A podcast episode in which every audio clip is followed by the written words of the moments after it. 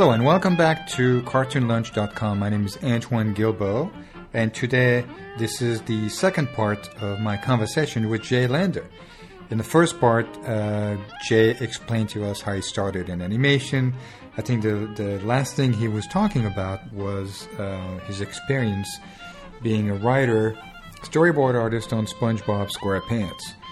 So he's going to keep talking about that for a little bit, and then we'll see what uh, Jay did later.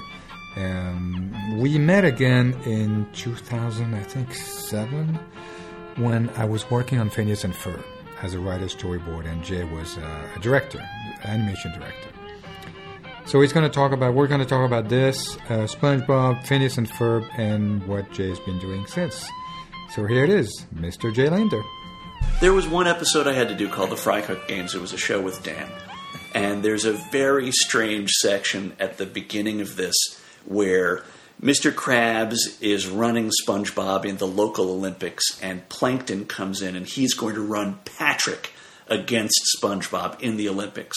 And there's this amazing sequence where the two bosses are trying to get their employees fired up to go out there and compete, and they're best friends. And you, we cut back and forth from Krabs to Patrick to SpongeBob to Plankton, one line at a time, boom, boom, boom, dialogue until eventually it's literally one word from each of them Uh-huh. as we cut back and forth. and I'm pitching this in four voices at full speed in front of a room full of people. And I don't remember a second of that or any other pitch. But when it was over, people came up to me and they were like, You were possessed. That was amazing. and I wish there were footage of it because I Yeah. have no memory of any of that stuff. But anyway, it was three years on that Three show years. of Oh. high power. What is it like? Two seasons? Three seasons? Two seasons? It, it was three. It was three seasons before the the hiatus in the movie, and I did not go back. I didn't come back for the uh, for the movie, and I have not been back since. Oh yeah. So they, they shut down kind of production for after They did. before the movie, Yeah, and they did the movie, and then a long time after they started again, right? um, I, it was a couple of years, I think, but I was so far out of the loop. I, I had no idea. I, I think. So when was that? When did you end? When was the was it last? 2001 Two thousand one. Oh yeah, was that's right after the towers fell. yeah. Me too. That, Um, that's when I uh, left uh, Nickelodeon. Two thousand one. A lot of people The uh, not called back. after No, two thousand no, we we had you know there was uh, quite a bit of stuff going on. I mean, for one thing, Steve had done three years, and when you figure in the pilot, um, it's four and a half, five years probably of his life dealing with SpongeBob. It's a brutal, brutal schedule. As as much as I brag that you know we're working until two o'clock in the morning, and I, I was working weekends the day before I had to deliver a show, all of which is true, like crazy hours. I, you know, you'd work until the sun came up, whatever it took. I'm going to stop because this male person is going to Oh, slam that's okay. my mail. No, it's it's the loudest sound on earth oh yeah. if they close it. Well, that's that'll be fun to hear. All right, it's coming. She didn't close it. She knows we're recording. Yeah. So as much as I complain that you know I worked those insane Yeah. hours, what Steve Hillenburg would have been doing is I noticed most people were single on that show. that's probably true. Yep. I got married and then later divorced. no, but most people were single because you can't have kids and you're raising young kids and stuff. People were in their Yeah. late twenties, thirties on that show. Yeah, and and were they taking advantage of us? And by they, I mean Nickelodeon. Mm-hmm. Absolutely, that's what they do. Did we enjoy what we were doing? Also, absolutely. So we'd been doing that for three years. Steve's wife had been ill. Mm-hmm. Um, it was time for a break, and when uh, around that time, around 2001, I and a couple of the other writers in the studio tried to bring the Writers Guild of America in to get us residuals on the work that we were doing. And A lot of people don't know that animation writers, at least outside of um, The Simpsons and other, Daytime, it's daytime animation. Well, they call it- prime time. they prime time, it- they get residuals. Prime time is Well, different, right? prime t- in, some primetime shows get residuals. So The Simpsons and Family Guy, those guys get residuals. Uh, and when I say guys, I, I use it in a completely non-gendered Yes, yes, way. yes. Um, they they get residuals because each of those individual shows has fought for residuals because all of these shows are produced by independent production companies that insulate the parent company from union deals. So they fight for it one show at a time, and they get it one show at a time. SpongeBob, they call daytime television, and they say we don't cover daytime television. The Writers Guild. Uh, no, the Writers Guild will be happy to do it, Yeah. but they don't have a deal for it. But that said, every episode of SpongeBob that I ever worked on premiered in prime time. So it's not really a Hmm. Yeah, daytime show. They just call it that Uh-huh. because it stops the discussion about union stuff. So we tried to bring the, the union in, and there was much ugliness. Um, and this was all happening around the time the show was going to wind down. And there was actually a moment um, at Nickelodeon Studio when there were more executives in the building than there were artists mm-hmm. working on the mm-hmm. shows. I mean, it sounds like a joke, but it's not because any opportunity that came up to shuffle people out, they would do it. So when Steve wanted to shut down the show, they were happy to let that happen because that gets 10 writers who signed union cards out of the, out of the building. Mm-hmm. And Jhonen Vasquez's show, Invader Zim, was killed in the middle of an order of episodes because he was the showrunner who had stepped across the line to sign a union card. And they said, you know what? Let's kill this show, get him out of the building and all of his writers, and then we don't have to worry about that union thing. And it was unfortunate and it was ugly and it impacted my career for many years afterward. Um, but that's kind of the way that went. And I think, you know, Steve Why decided. your, why your career? What was your. Well, part in it. you know, they closed down a lot of shows and moved a lot of people out of there to clear out the bad apples.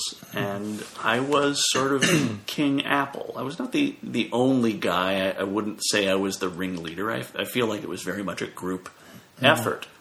But I was out there shaking a picket sign and having supervised meetings with management and mm-hmm. that kind of thing, and I made myself a target. And word was spread around town that it was not cool to work with me or hire me. And, you know, I, I hear about that stuff secondhand mm-hmm. because mm-hmm. no one is going to tell me, yeah, I'm not hiring you for this reason. But it was out there. And, and it was unfortunate, and I would love to get those years back. I would love to be able to do work or be Yeah, able to yeah. have done work. But I've never regretted fighting for something that I, I feel is really right. Um, the amount of money that we made for the channel that we worked for is unbelievable. I mean, you cannot even begin to imagine. When, when we sat down with the WGA people, they said to us, uh, Do you have any idea how much money your show makes? And I said, No. And they said, Well, why don't we tell you what Nickelodeon charges for a commercial on a, a new airing of SpongeBob? And they told me the number. And I did the math in my head going uh, on the budget that I understood we had for Yeah. the show. And I realized this show that I've been working on is into profits by the middle of the second commercial break in the first airing. Why are we not getting the residuals that people who write shows mm-hmm. like Friends get when their show costs them $10 million per episode and it may take them 10 years to make their money back on mm-hmm. that show? Mm-hmm. I mean, they could have given us a little something, and it's couch cushion money to them. They would never have noticed. But they fought it because, you know, we were the camel's nose under the tent, and they didn't want to have a union studio. I can say with some pride that Nickelodeon is a union studio right now. They're they're uh, So it was not at all, even in the animation it was Guild? not. They, they, the animation guild was not there. But the Animation Guild doesn't give writers. They don't. They could. They could fight for that. Yeah. That's not a fight that they have No. chosen to take on yet, and I hope that they will at some point. I know that they would get the support of other unions if they were Mm-hmm. going to do that. But what happened was when the WGA went in, we partnered with IATSE 839, which is the Animation Guild. And we said, let's all go in together. We'll all fight and pick it together. You'll get the Teamsters to support our action mm-hmm. elsewhere because they're affiliated with IATSE. We'll unionize the studio. The WGA will take the writers. And you guys at the 839 will get everybody else. And they said, that's a great idea. And this is back in George Bush, uh, mm-hmm. Mm-hmm. Junior Bush. For oh, the junior Uh, second yeah. Bush. Oh yeah, Yeah, it's his time. Wasn't it? Yeah, it was. yeah, that's right. Two thousand. So yeah, that's right. it's his time, and it's not a friendly National Labor Relations Board. It's a Republican National Labor Relations Board. So what happened was once we started getting into it with Nickelodeon, Nickelodeon started some actions at the NLRB, and they got slow walked because Bush's administration doesn't want new union deals. And when they got slow walked, um, the WGA lost interest a little bit. They had some managerial problems there. And then the 839 realized they had an opportunity. And I almost don't bl- blame them for taking it. They went to Nickelodeon and said, hey, how would you like us to protect you from the WGA? And Nickelodeon said, why, we would like that very much. So they signed a deal with IATSE 839 with, I think, the sort of understanding that there would be no residuals because that was not something that 839 did. So, in a way, I unionized Nickelodeon, just not with the union that I wanted to bring in. Um, and then I was in the wilderness Yeah. for seven years because there was no work for me in animation. So I ended up falling into video games. And How I did you get into that?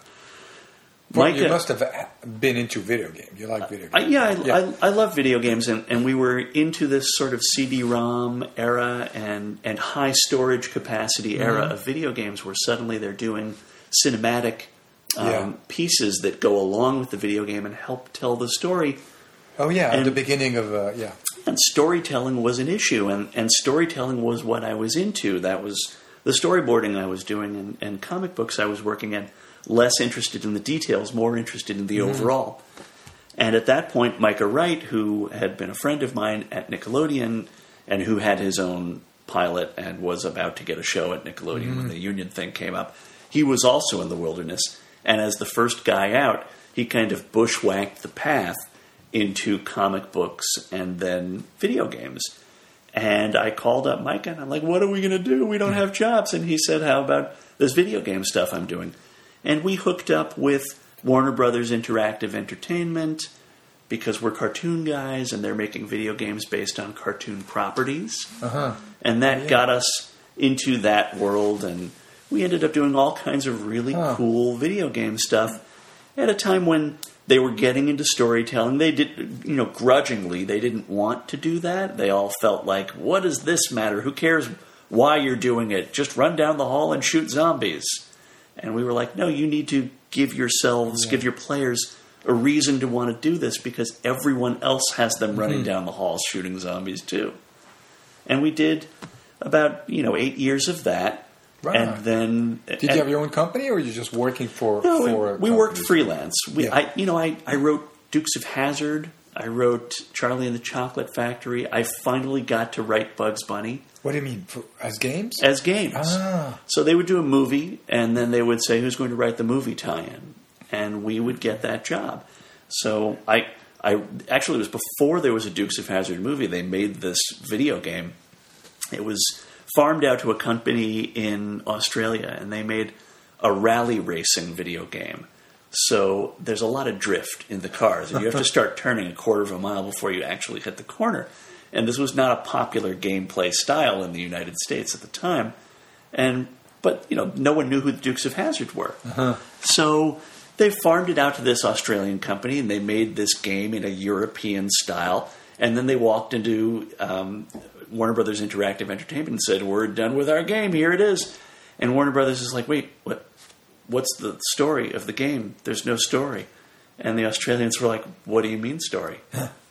And Border said, "Well, we can't have this game come out. There was literally no story. It's just you are the General Lee car, You and you have to go around? from A to Z, and then in For no level reason, just just no reason, no voices, nothing. And then in level four, you're a black charger. You're a Dodge Charger for no reason. And Warner Brothers said, "Oh my God, we we think we're going to do a Dukes of Hazzard movie in a year, and you guys are going to come out and tank the franchise before we get this uh-huh. movie out. We need someone to do something." So they brought Micah and me in and said, "Here's this game, make a story for it." And the Australians, you know, they got their backs Yeah, up. yeah, yeah. They're like, "Well, the game is Golden Master. We're not changing anything about the game. These are the levels. This is the order. This is what happens." So we had to invent a story around that. Around Fits- that- fits the game. yeah, I mean, it was like it was ironclad. Every detail was ironclad, and it was an interesting challenge, and it was fun. So we wrote a story that actually worked with that, and then I storyboarded all the cinematics because I could, and then. Tom Wopat and John Schneider and, and Oh, they- all the original cast, really, except the- for from the show. yeah, and, uh, Denver Pyle had, had passed on, so they had um, Frank Welker, I think, double his Mm-hmm. voice. But I've got James Best reading my Roscoe P. Coltrane dialogue, and it was really cool. And in the recording session, Tom Wopat's flipping through the script, and he says, "Hey, this is as good as any of the episodes we did." and Schneider said, "Are you kidding? It's better." And I'm like, yeah, these are my heroes. I mean, I, it was really cool. I grew up on that. I had the lunchbox, and now I got to be a part of that. So it was kind of cool. We did cool video game stuff, but seven years into that, the economy went into the dumper, mm-hmm. and it was getting really hard to find work for two people. Mm-hmm. And Dan Povenmire called me up. He had just made the storyboard for the pilot of Phineas and Ferb. And he called up a bunch of his friends and invited them over to Disney and said, I'm going to pitch this to you and give me your notes. So we went in there, he pitched the show, we all gave him his notes, and then a couple of months later the show got picked up and Dan called me up and said, Oh, I've got the show picked up. You want to work on the show? So you made notes. He changed a little bit his board. We did. so incorporated when, the notes. when I got the there, final thing. when I got there, when what he pitched to us was Phineas and Ferb and their friends make a roller coaster, and then Doofenshmirtz and Perry duke it out, and then we go back to Phineas and Ferb for a button on the roller coaster story. Uh-huh. And I'm watching him pitch this, and I'm shaking my head. Something's wrong. I didn't know what it was. I couldn't figure it out. And and it was great. It was it was excellent. We all knew this was an amazing show. But when it was over, I said, "Dan, here's my big idea for you. Right here, Doofenshmirtz goes over. Uh, Doofenshmirtz fights with Perry. He locks him up, and Perry's tied up, and Perry's about to flip this screw or whatever it was into the machine and screw everything up.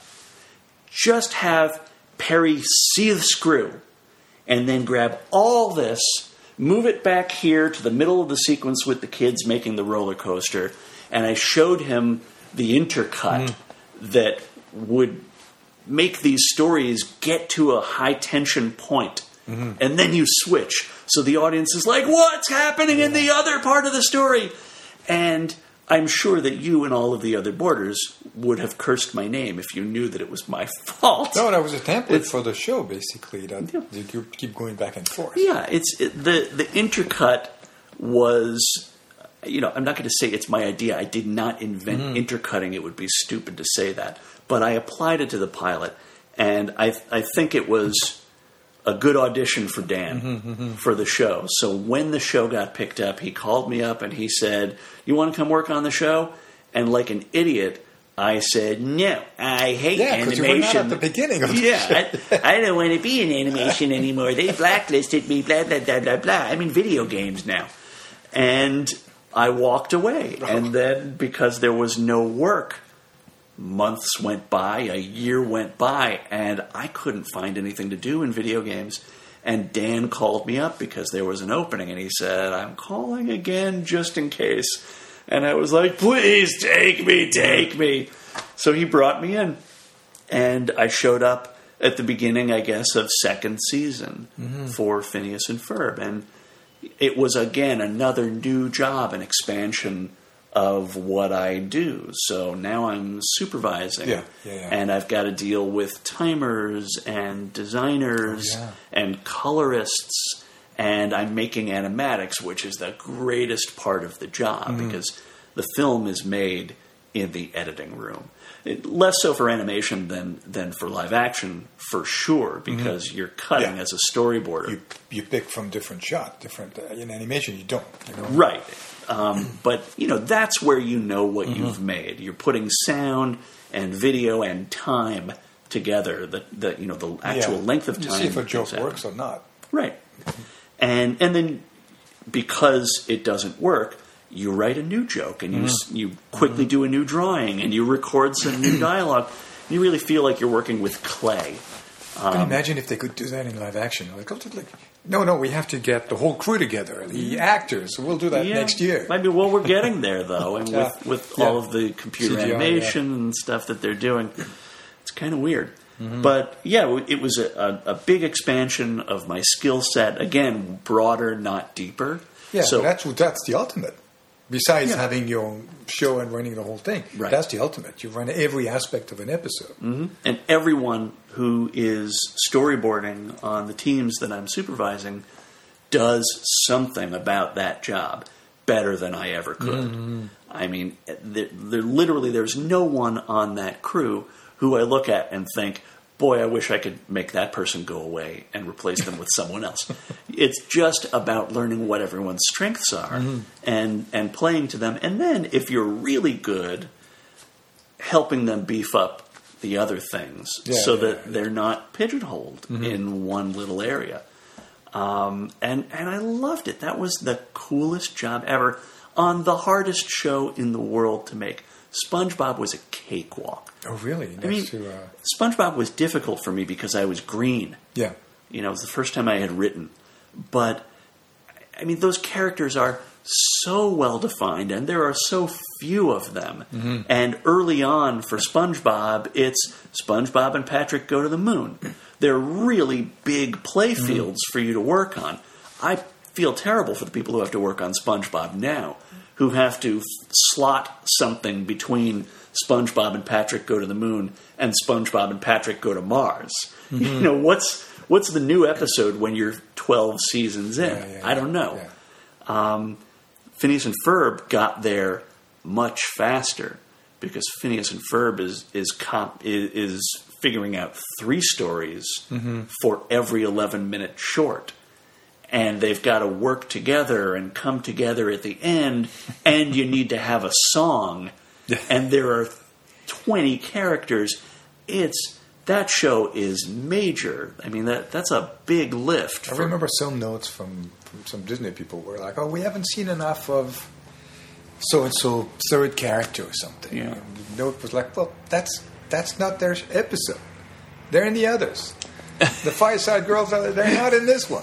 Sorry, They yeah they wanted to they want be every episode in every show. they wanted to feel like The Simpsons, Mm-hmm. where you have a funny line and you have one of ten thousand characters. like Mission You- Impossible. someone all in in. all the time. Yeah, Mission Impossible.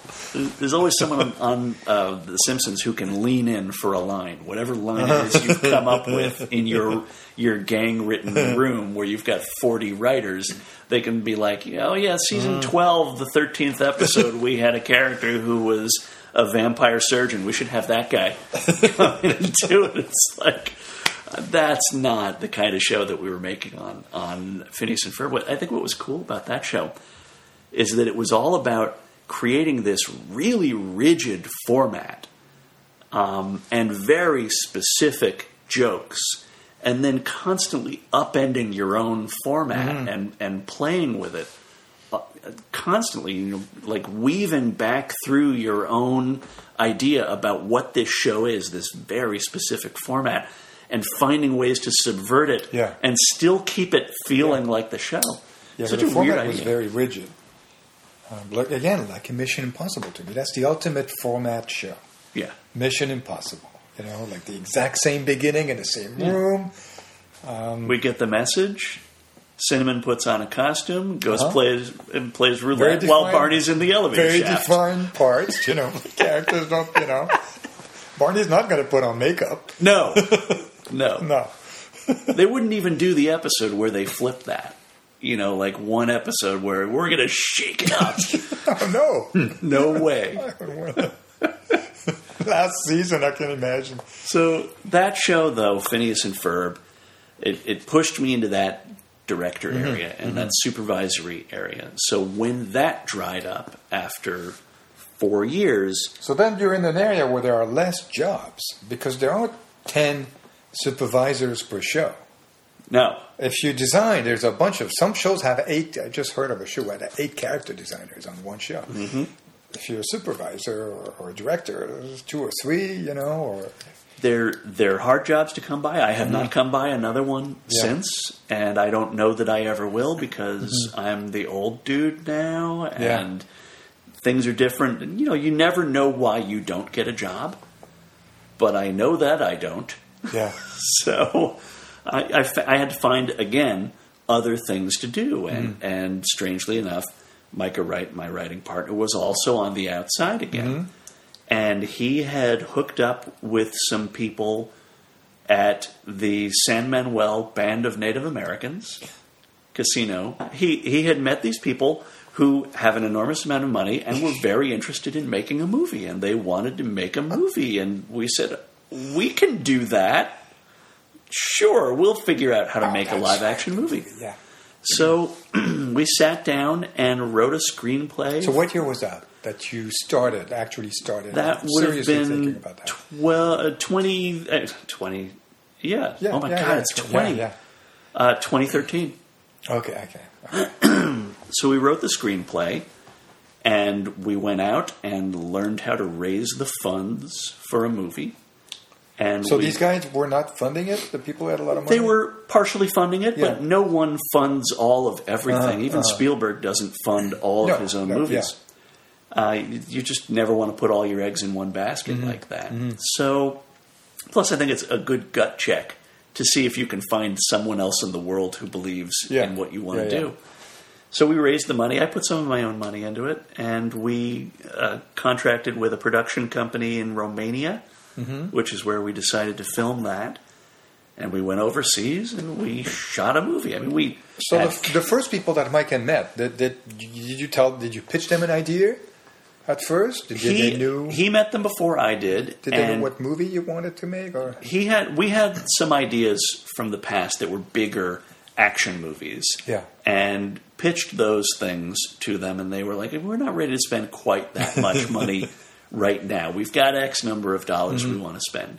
So hearing that number, we said, Okay, let's come up with a concept that can be made for that amount of money and will be cool and feel like us. You know, not Yeah, like yeah, yeah. not like we're going out and making a movie because it's a popular genre or whatever. Although we sort of did that, but we we uprooted that Mm-hmm. genre. Um, there are all these found footage movies where it's first person camera work, and it's Mm-hmm.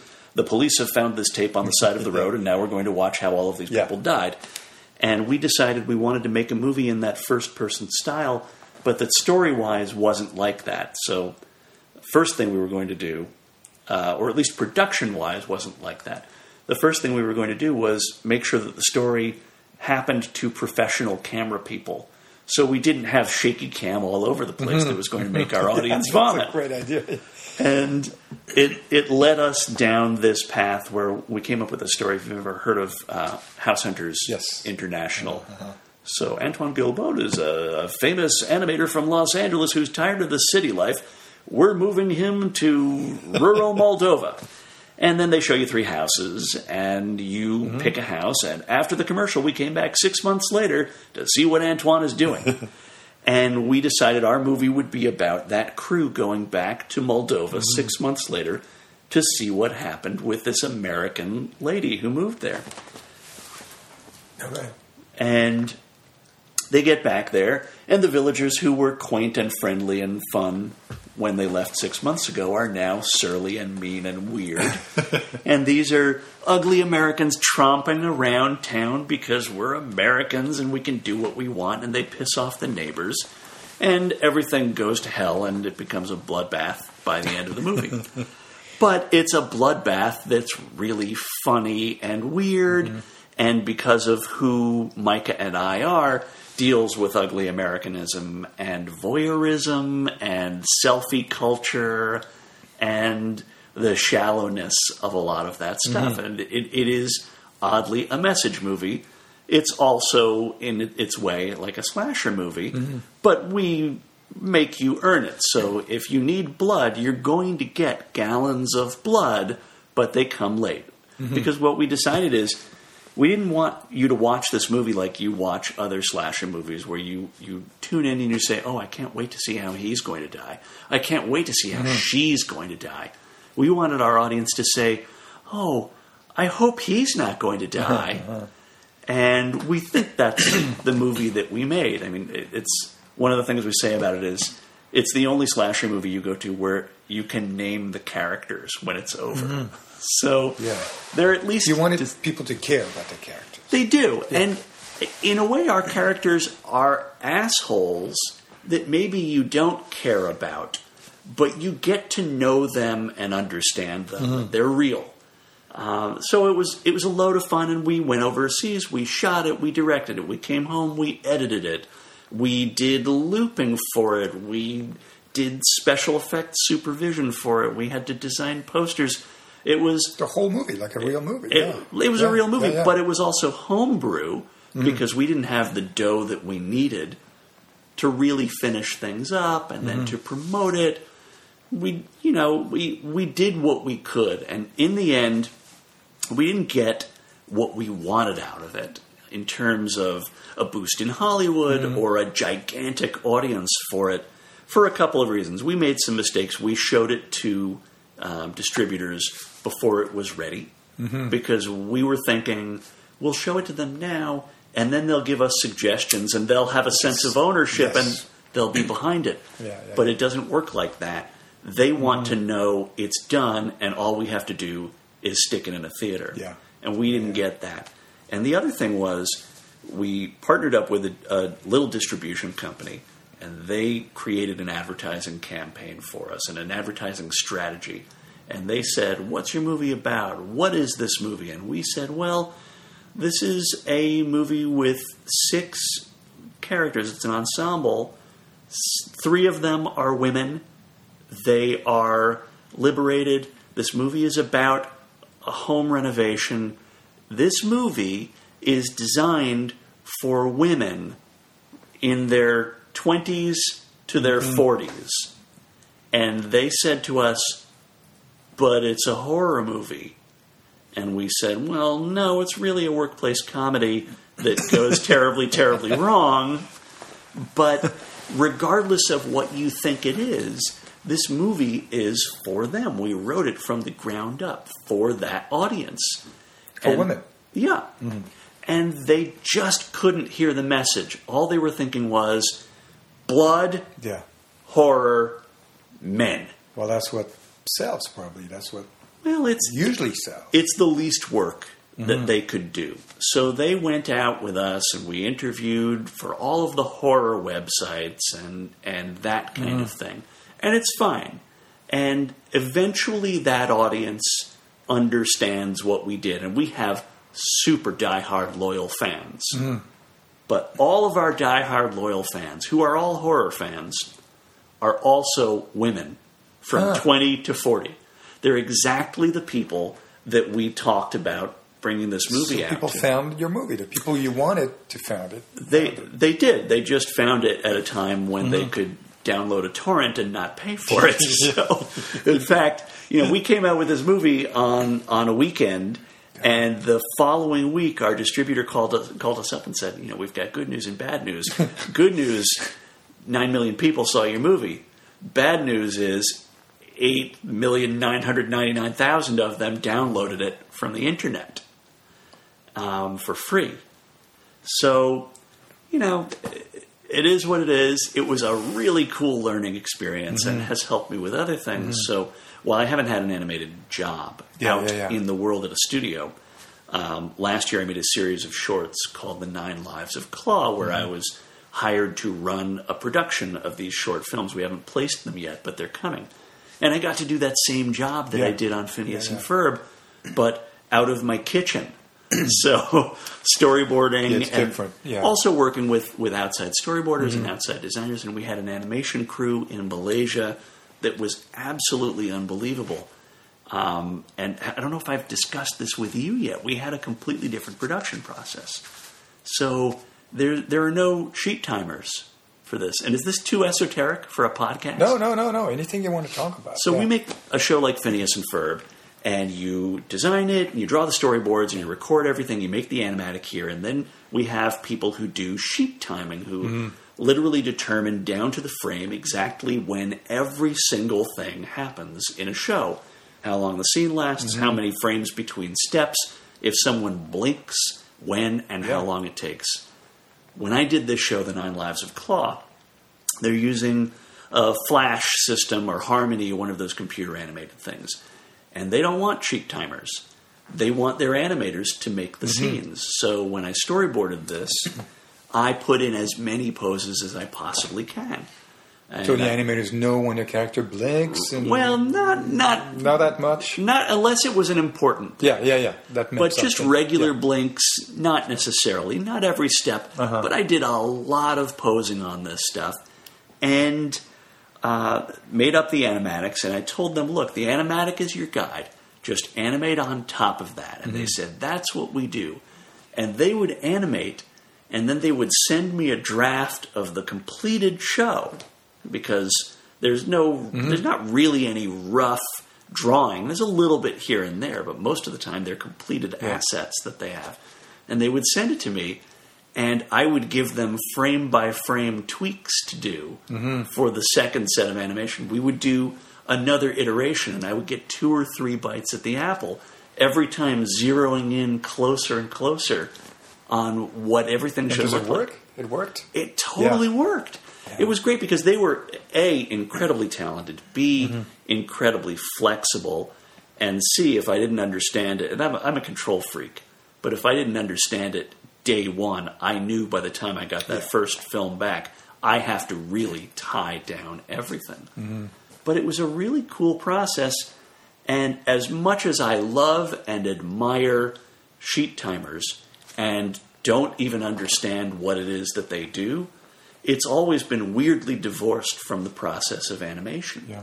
which used to be about flipping pages and gut feeling, and, mm-hmm. and the most that they would do in the area of sheet timing would be writing a chart on a mm-hmm. single drawing where you say, okay, I've got drawing five and I've got drawing 12 On the actual drawing. Yeah, yeah. my animator needs to do 2 mm-hmm. my my assistant animator needs to do two drawings between these and here's where they go. Sheet timing is an even more abstract version of those mm-hmm. charts and it doesn't make a lot of sense so this is getting back to the old animation in Well, it makes sense when you the animation wasn't done here. It was overseas. You need the sheet timers to- Right. to, tell the animators over there, thousands of miles away, how many drawings for each thing. So because they, what they do. don't even speak the language and they don't necessarily understand the culture so their sense of humor wouldn't match it. Here you have the animators doing that. Mm-hmm. They decide how many frames for this, how many frames for that. right so it, it was So a- this is back to that almost.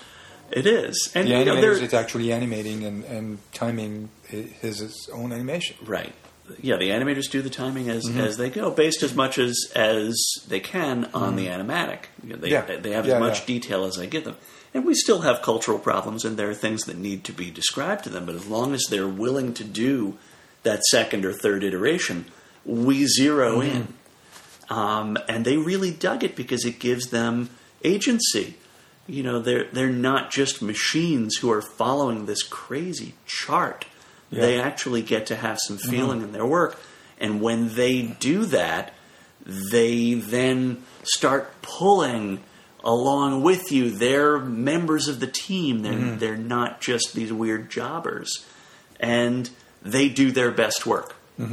And I, I would love to see more production head down that road where we're doing this kind of computer asset style of animation. Yeah, yeah. It's never going to work for hand drawn animation. That's Mm-hmm. always going to be, you know, something that needs to be done in, by people who speak the language of the material. Mm-hmm. I think.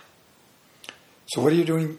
Uh, what did you do after that? What do you think of doing? No plans? So- it's just While I was doing that, and before I was doing that, and after, I've been writing screenplays. Mm-hmm. Um, have not sold any screenplays, but for live action or car- for, animation? for live action, also uh, for animation. Um, I've got no end of animated show pitches, and I bring them around town. I try to pitch them. No luck yet, but my fingers are crossed. Um, many of them are scripted shows, so I have written a pilot script or two for those, just in case someone asks for one. Yeah. Uh, we also, Micah and I took one of our screenplays called Duster, which is a period action movie. Takes place in the 40s with You did a comic book from that. we did. Yes, it, yes. It's an American woman who is a crop duster while her husband is away at war, and she fights Nazis who are stuck in her hometown on their way to South America at the end of World War II in Europe. And we wrote this as a screenplay, and everyone who read it said, "We love this screenplay. Mm-hmm. We're never going to make it." And we were like, "Wait, how do those two things work together?" And they said, "Well, you know, a woman can't open an action movie. This is back in in 2002, Uh-huh. 2003." So, in order to demonstrate that what we were doing is exactly what they do in all their animation, uh, their their uh, action movies, we had it made into a graphic novel. So, we designed it, we wrote it as a comic book, which is a different medium, similar to film but different. Had to r- create a new screenplay, a new script for it. We hired artists, we colored it, we I, I did all of the lettering. So I'm Oh. writing all the special effects because I love comics. Yeah. Um, I did that. We made this really cool graphic novel, and now we can hand that out to people and say, "Hey, here's this thing," and they say, "Wow, this would be great as a movie." Well, we just happen to have a screenplay right here. That's the Yeah, dream yeah. scenario. So that was happening. I also did um, many years of, of occasional freelance work for SpongeBob Comics. Mm-hmm. When Steve Hillenburg signed over the rights to SpongeBob to Nickelodeon, which is you know what happens when you make your Yeah. pilot. Yeah. Yeah.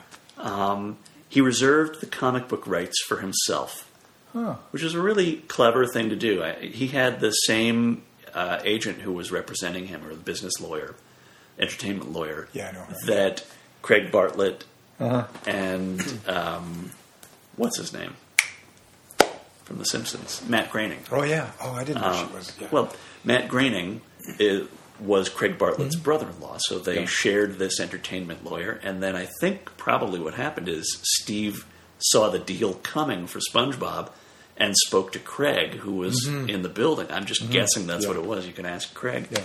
and got that same name. So he ended up having the same kind of deal that they have. And Matt Groening had comic book rights pulled out because Matt Groening came out of comics. Mm-hmm. yeah. And I think he wanted to have his baby yeah. in that form. Steve did the same thing. So while he allowed Nickelodeon Magazine to do some comic books when there was a Nickelodeon Magazine, when that magazine folded and Steve Mm-hmm. left Nickelodeon and was retired essentially, he started making SpongeBob comics under Matt Groening's comic imprint of, of Bongo Comics. So they're doing distribution. And they hired uh, Chris Duffy, who was the editor of the comic book section at Nickelodeon Magazine, who we'd worked with on SpongeBob comics and Hey Arnold comics that I did. They hired Chris Duffy to come in and manage SpongeBob comics. And he knew all of these amazing comic book people, both from DC and, and the Marvel superhero mm-hmm. end of things, but also from the New York comic book art scene oh yeah. Yeah. and he brought all of those people together to make SpongeBob comics. So he would have people like me. I would come in, I would write and draw, or write and lay out a comic book, and then someone else would come in and draw on top of me.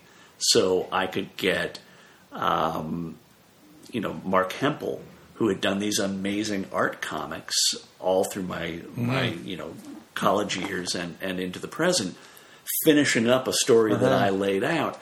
And SpongeBob Comics is a total mixed bag. You never know what you're going to get. You pick up one issue, and the one thing you you can know for sure is that next to none of it is going to look like the TV show. Oh yeah. Of Everyone uses their own style. And Steve allowed that to happen, and Chris Duffy made that happen. And it was a treat for me to work on it. And, you know, my style looks as much like the show as anything.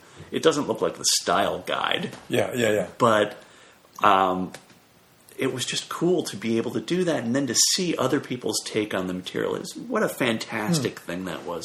It's gone now. They folded it, but they made hundreds and hundreds of pages of Really? really amazing stuff. Some of which is available in, in book reprints. So anyway, what's interesting is as a little kid, wanted to do animation, wanted to do comics, and I've gotten the chance to do both did. of them Yeah. Um, for myself, plus live action. And even Yeah, while, and more than you thought you would do. yeah, Really?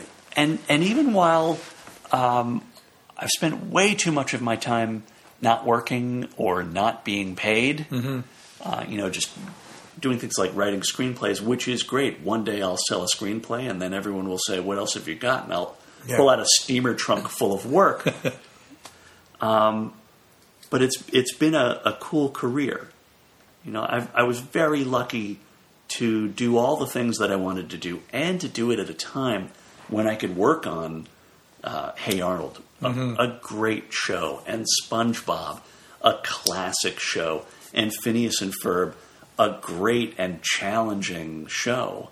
Um, you know, I've, I've been able to do some really cool things. I, I'm just hoping that I get a chance to do my show. Yeah, of course. And that Yeah, my maybe, show will yeah. be one of those mm-hmm. cool things. That people in 10 years will say, ah, I was so lucky to work on Jay Wouldn't that be cool? Yeah, of course.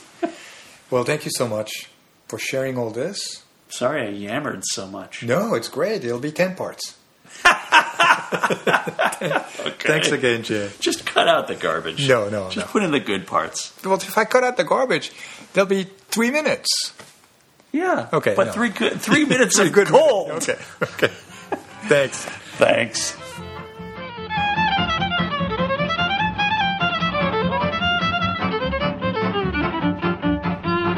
Well, that's it uh, for my conversation with Jay Lender. Thanks to Jay for sharing with us his professional experience on shows like Hey Arnold, SpongeBob, and, uh, and Phineas and Ferb, um, as well as explaining his point of view on uh, on the more political aspect of our uh, animation business, which includes uh, uh, the big corporations and uh, the relationship with unions. Uh, as usual, head over please to the main site at cartoonlunch.com where you can download all the previous podcast episodes and the next one when they'll come, as well as videos, videos of the guests, me interviewing the guest, and pictures, pictures of the crew on the shows we worked on, and pictures of me and the guests. And please join us for our next episode. Thank you.